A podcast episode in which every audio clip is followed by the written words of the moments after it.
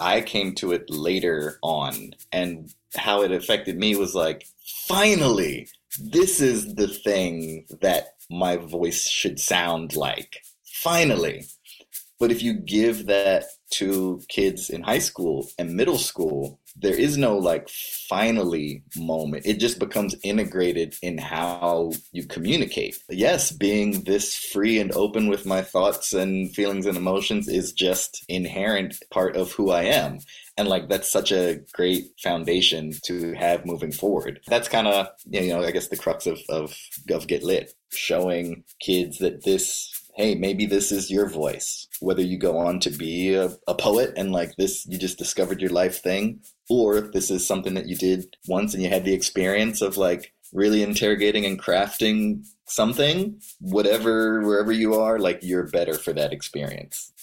Welcome to the fourth installment of the Chapters podcast series. I'm your host, John Barrett Ingalls. In our Chapters series, we focus on stories surrounding the exclusion, forced removal, and internment of Japanese Americans. But with all that is happening in our country right now, in this historic moment ripe with the potential for change and growth, we are expanding our scope and amplifying the voices of organizations and individuals who are trying to make a difference, who are standing at the convergence of art, education, and social justice. With this series, we honor those who have struggled and suffered in the past and question, how are we still here? How have we not come any further than this? In this episode, we connect with Mason Granger, the Deputy Director at Get Lit. Mason shares how poetry has infected him and how his work with Get Lit helps young people use poetry to have a deeper relationship with themselves and the world. Tell us about the first time you remember being affected by poetry.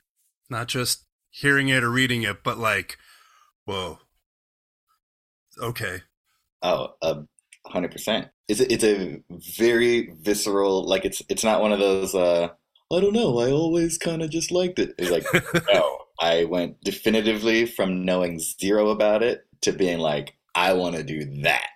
And so it was um, one of my classes at Rutgers University, where I went to school in New Jersey. Um, it was an honors colloquium class, and which is basically like once a week we go to one of just a various number of artistic events. One week it may be, okay, everybody meet at the art museum and look at this gallery.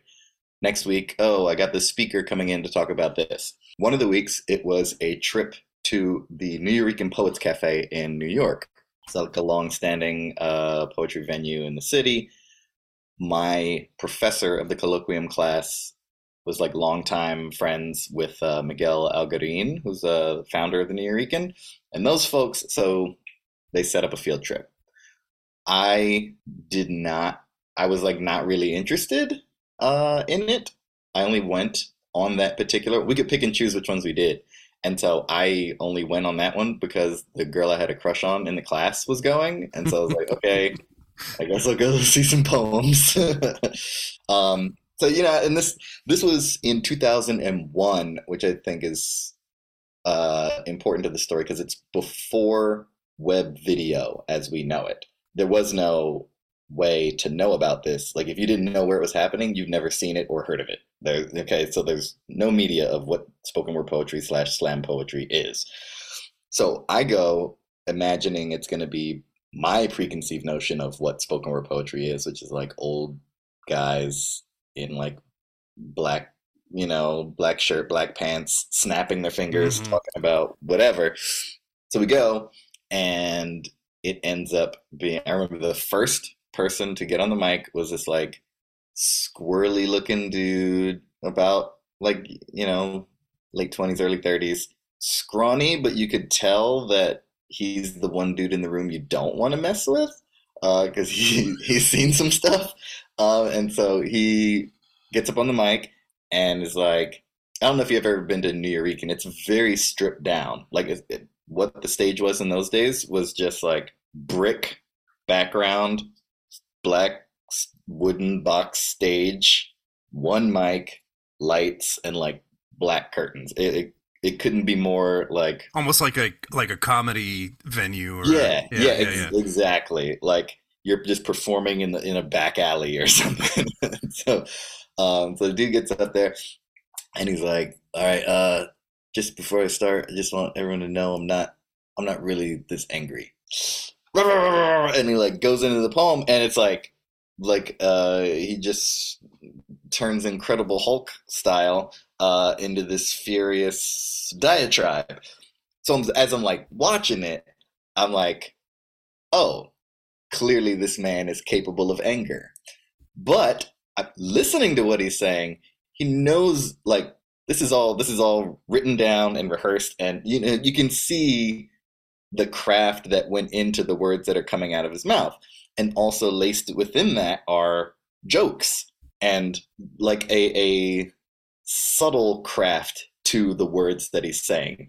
But how how that came off to me is like, oh, despite whatever it is that he's ranting about right now, he still is capable of like acknowledging the joy of being alive to have had this experience. Was that that's how I took it.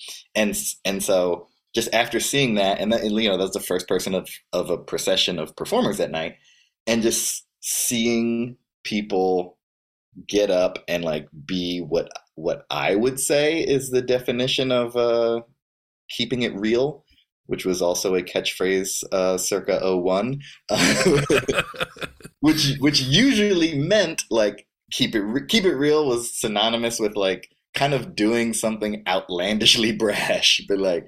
Nah, nah, I keep it real. You step on my toe, I'm gonna knock you out. It's like, no, that's kind of like excessive. But seeing this was like, it was the most real thing, which was like acknowledging all your sides at once as a human being and as an artist and right. as a like that that made the message come across like really extra authentic to me. And it was the first, you know first time seeing that, and so yeah, I was like, I want to do that.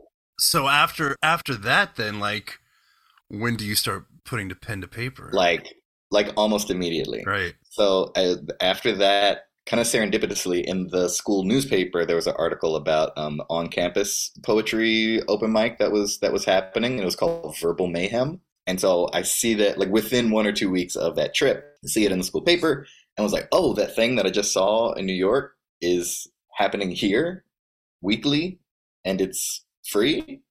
Dope. I'm gonna go. So I went, and it was, in, it was put together by you know some some it was a student run thing.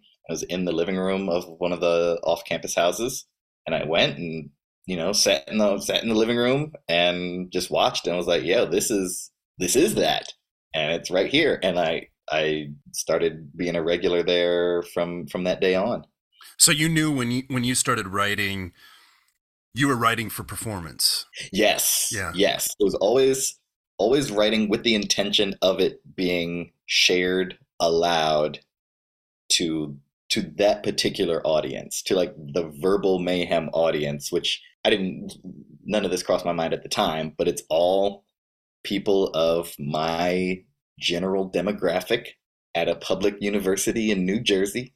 Most of the folks grew up in and around Jersey. You know, like. The fact that you're going here of your own volition means you kind of just like this art stuff and are creatively inclined. And so it's just like this core group of people, again, pre-social media, which I, I think is, is super important to point out of how like a scene develops with insulation. So it's like the same core group of twenty to thirty people, you know, people swap in and out, but like that core group all influencing each other, insulated from outside influences. So there's no idea of, oh, this isn't what you're supposed to do with poetry. We're kind of just, I don't know, I liked it. Gary liked it. We're doing it right. We just kept doing it.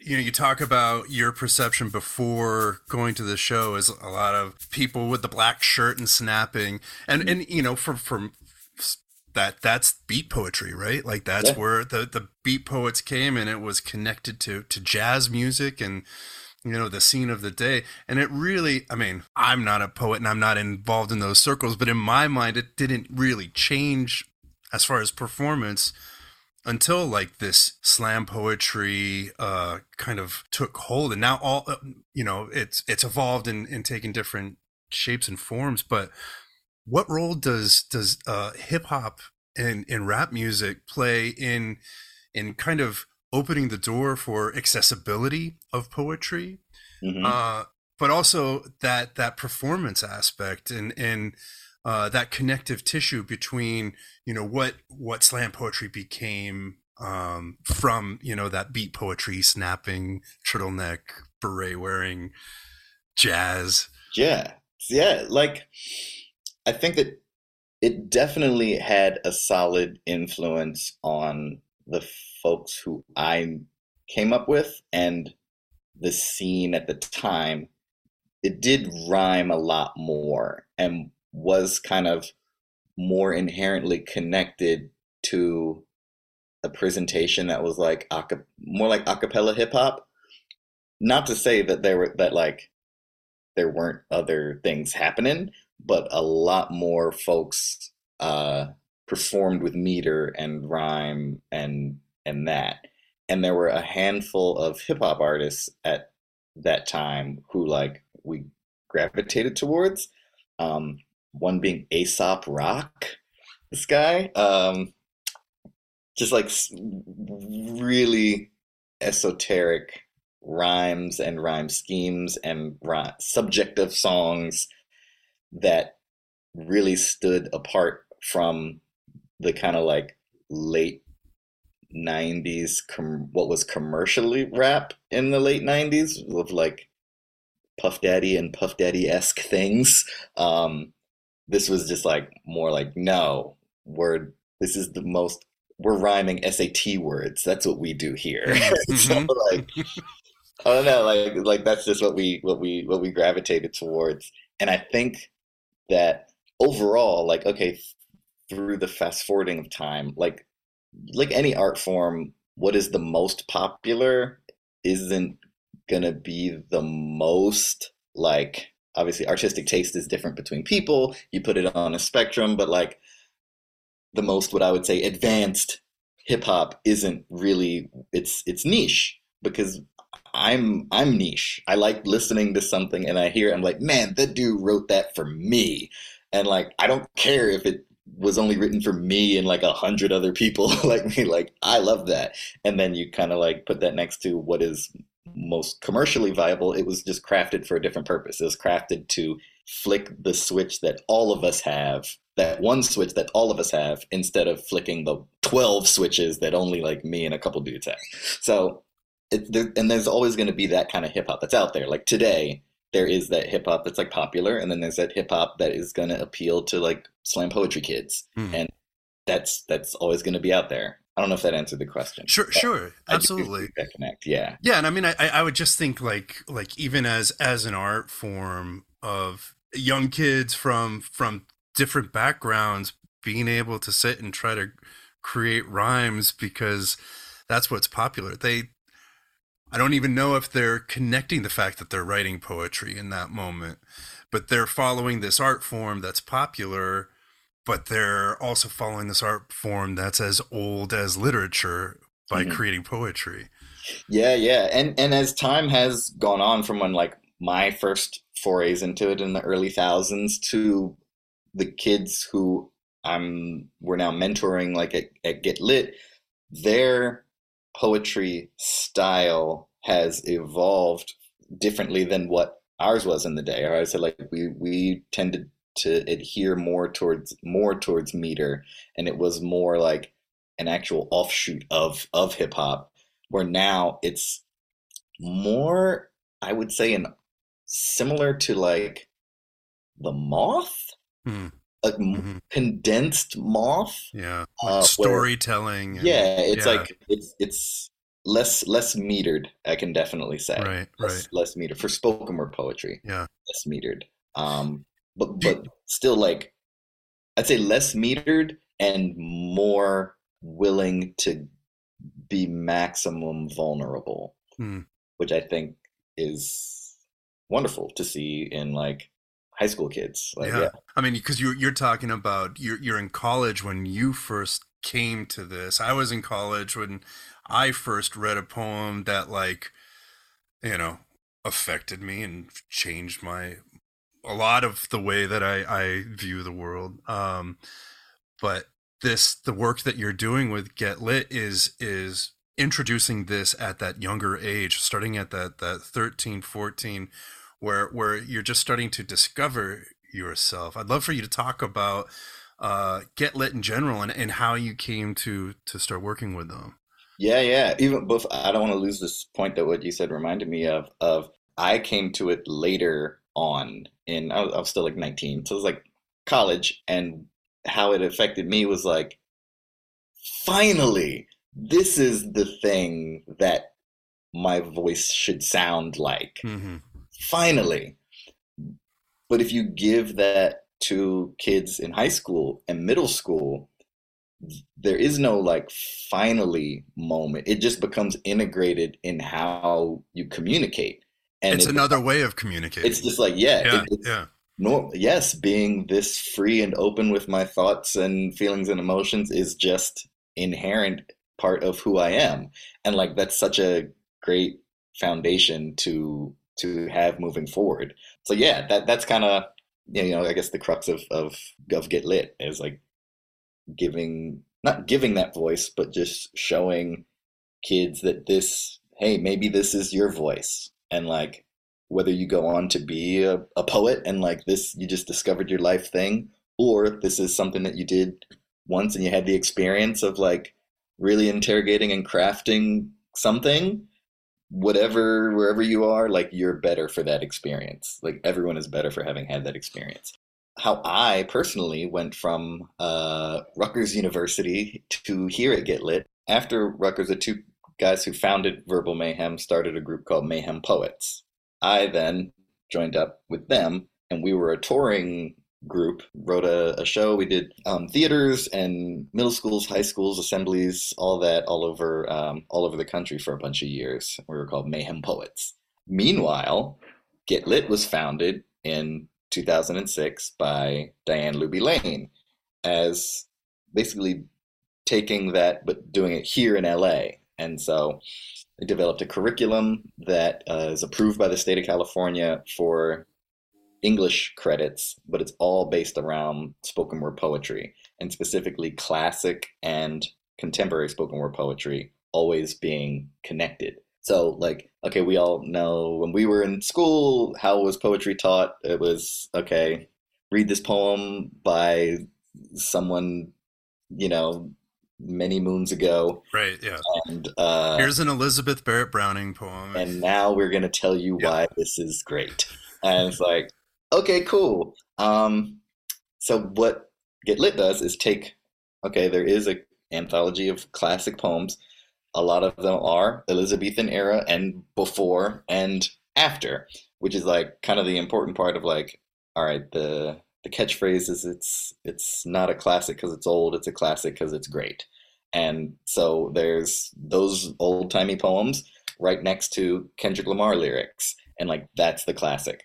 Go into the classroom, kids can select which whichever one of those classic poems like they gravitate towards for whatever reason in the moment. And then, you know, step by step through the curriculum, they write and memorize their own response poem to that poem. But then every time they share the poem, it is always back to back classic with the response, showing like the, hey, this is like the the pinnacle of the art form up to here. And then you pass that through the the, the mind of a young person today. And here's the future of that lineage. And it's always like, poetry isn't something that used to happen. It's happening now all the time around us. So simultaneously, I'm doing that work as part of a touring group, and Get Lit is doing that here. I was living in New York at the time. I started hosting an open mic at Bowery Poetry Club, a weekly thing, and then moved up and was um, executive director at Bowery Poetry for a year in twenty nineteen, then moved to Los Angeles, and basically, I had knew of Get Lit as a, you know, the analogous organization out here. So I just reached out and was like, hey, I'm moving. Maybe it's, you got a job? And then they were like, hey, one of our staff members is doing a study abroad in Africa for a year. So how about you sit at this desk? So it kind of just like slid right in. That was January twenty twenty. And then, um, you know, pandemic occurred, and I've just, you know, we've been been here with Get Lit since. Now, how did the uh, pandemic affect the work that you do? Is, what, did did everything just switch virtual? Everything switched virtual.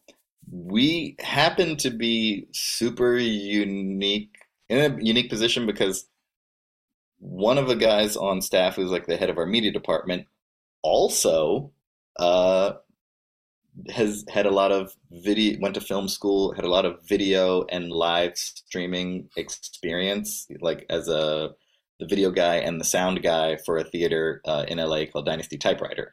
So he was their media tech dude. I also had years of video and live streaming and A V experience um, with the National Poetry Slam, Poetry Slam Incorporated. I was their videographer for three years, traveling around and, and covering all those events. So I'm, when everyone is immediately stuck home and all you, the only tools you have are whatever is within arm's reach that you know what to do with, we're sitting on like professional live streaming gear and and all this know-how and experience. So we were able to like quick pivot to do high quality stream stuff through Zoom and other platforms kind of quicker, or like on the leading edge of, right, when everyone was kind of figuring out like, right, how do we do this? What's yeah, this yeah. camera? We're like, okay, you got to route that over to here. We got the switcher over here. And, and so um, kind of timing wise, so that was what, March of twenty twenty, April, we have our annual classic slam. That's usually at L A T C. There's multiple theaters, black box and other sizes. All the kids come there. It's like a thousand kids doing simultaneous things. And then the finals is a big production at the theater at the Ace Hotel. So then with kind of six weeks heads up, we were able to pivot everyone to this online uh, version of that classic slam that year. And we had like a custom web portal built that had each one of the theaters was a Zoom room that was streaming into a different button, and you could click uh, the button and tune in to the different right. channels, and then had all this.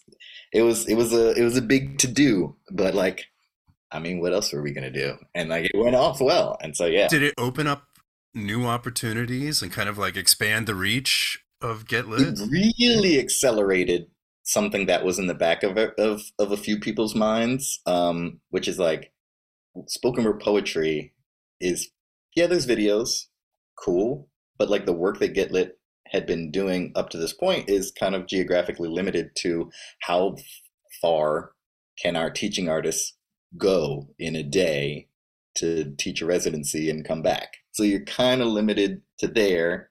And even when I was on tour, like, it's where can I physically get to to do this thing? Really, in order to, to achieve this goal where like every young person would love to have firsthand opportunity to engage with spoken word poetry, how do we get to the kids in rural Missouri or wherever? Right. And so I was like, man, a platform is going to be necessary for that. But okay, then COVID, it really accelerated, like put to the forefront in everyone's mind, funders included, the need right here in front of your face, this is something that is necessary. And then also, everyone on earth got a crash course in how to to do this and how to create experiences as the pers- as the producer that are engaging virtually, and how as a consumer of virtual things, just how to relate to this. And normalized it. Yeah. Yeah. Perfect word. Yep. yep. It normalized it. And so we now have a platform called Universe that's custom built web platform that's essentially the virtual version of virtual classroom version of the Get Lit curriculum.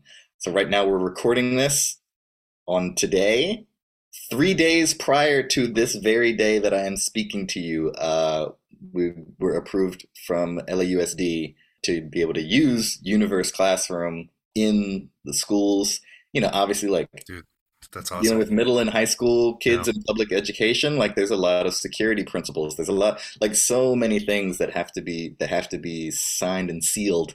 Uh, and we, you know, had a dev team that that pulled it off. And so uh, we're really excited. We're going to start um, with summer school this coming up. And, you know, in the fall, we'll be, we'll be, we'll start that spread through all of California and beyond. As a parent of uh, about to be high school student who's trying to find her own voice, I love that this exists, and I love that it's, it's here. And this leads me into my, my next question, or kind of like uh train of thought. Uh, I'm, I've been on this kick with a lot of these interviews, um, and the work you do with Get Lit, it makes me think about the role that art plays in filling in the gaps where traditional education uh, kind of miss or or skip. And it's the human story. It's that human experience that you talked about earlier. And whether it's visual art or music or poetry or cinema or literature, we connect to uh, what's being shared. It's it's. It's not just facts and numbers. It's not this many people died in this war in this year. It's this is what war does to your soul. Mm-hmm. This is the human experience with all of the emotion of, of fear and loyalty, anger, love, hate, everything that, you know, that's it, it personalizes it. And, and it's, I think, necessary in education, especially for those young people. Agreed, agreed. Uh, it it comes to a phrase, like, I've heard a few different times, so I don't know who said it, probably some old Greek guy, but something along the lines of like, okay, yeah, it, there's there's a lot of one, wonderment in terms of like how we're alive and studying that. But then like, why are you alive is kind of like up to you. Like what, what, what, what gets... what gets you going? Like, okay, we can, there's the science of cells and this, that, and the other. There's like the fact that you have to eat food and get water. How do you do that? Oh, well, in this current economic system, you trade your work and your time and your skills that you've learned in order to then get what you need to survive. Okay, you are now surviving. What, what next? We have, we have the brains that are capable of more than just taking care of our survival, which comes first. But once you have that, like, all right, what do you, what's cool for you now that you are existing? The exploration of that is kind of like what life is about. Yeah. Uh, but, you know, and also just like the human experience throughout history that, like, you know, these people that you're reading, these, you know, these people that you're you're studying about, this historical moment that happened, you know, a hundred years ago, like art gives you that that lived human experience of that. That's super true. Yeah, yeah. And seeing how much of that translates, how much you really do have in common with the thoughts and hopes and feelings of people who lived in the year six hundred. How else are you going to know if you don't engage in what they produced at the time, which is they wrote stuff down mm-hmm. and read those things. There was music produced, listen to those things like that. It's actually like one form of time travel. I would, I would say you can like actually like a peer into their thoughts. And then with that, I think it, it helps you better contextualize yourself and where you stand in the current world around us. Like I remember how much of what I consider to be me is just a product of the times that we live in, or is it something that's just a human condition? You don't know until you engage with and speak to and listen to a wide variety of different humans across a wide variety of time periods. Mm. And then you'd be like, oh, like, man, this like really s- subtle feeling of how I felt when my eighth grade classmates did and said this, but I didn't say anything because I don't see anybody else acknowledging that feeling. And then you open up some Shakespeare play and it's like, oh, he said it. That's yeah. how it felt. Like, yeah, that, that connection is so dope. And I, I think it also connects to uh, your ethnic studies curriculum that, that Get Lit has started. Um, you know, in California, we've got, uh, it's going to be a requirement in two years, right, for, for graduating seniors to take a semester in ethnic studies. And so having your curriculum available really kind of opens the door to representation, uh, but also empathy and, and self-identity as well. Absolutely. I can speak from personal experience.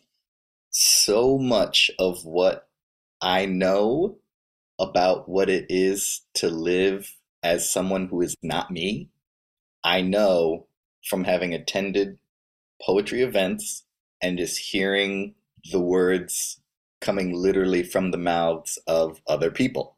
I'm a, you know, you could you could check check off all the things of me. I'm a six foot tall native English speaking black man from the Northeast in this time period, da da da da da. So my exp- my lived experience has been a certain sort of way. I don't know what it is like having grown up, uh, you know, a small town in Montana, you know, raised strict Catholic, and then you are now trans and having to navigate that. How I can sit here and imagine, but then at poetry events, I'm like, oh, I'm literally listening to this human being tell me what it's like. And like when you're around the, the you're both attuned to the craft of poetry, that like they're able to compress so much into a short poem, so much authenticity of like an actual lived life into a short poem and share that. And then I can like tap into that. And then it's like, like a zip file that mm-hmm. like that one poem comes into me and then expands into like, you know, a whole, a whole being. And I'm like, oh, and just like you said, that's, that's where em- empathy comes into play, and like growing this, the a capacity for empathy comes into play. So that like that's my one person literal lived experience. Someone like to translate that to to an ethnic studies curriculum. I mean, the same point stands. Like if you were not raised a black man in this time period, in this locale, you can hear straight connect straight from that person, and like they will tell you what that lived experience is like. Like that's the so such the distilled foundation of what learning is. It's hard for me to even like sure. how, can I, how can I even like create an argument rationalizing this thing that is so fundamental to learning about the world around you? It's made of a bunch of people who are not you. Mm-hmm. So how to learn about them is to listen to them tell you about themselves. Like it's so fundamental. We want to thank Mason Granger and everyone at Get Lit. For more information, visit get lit dot org.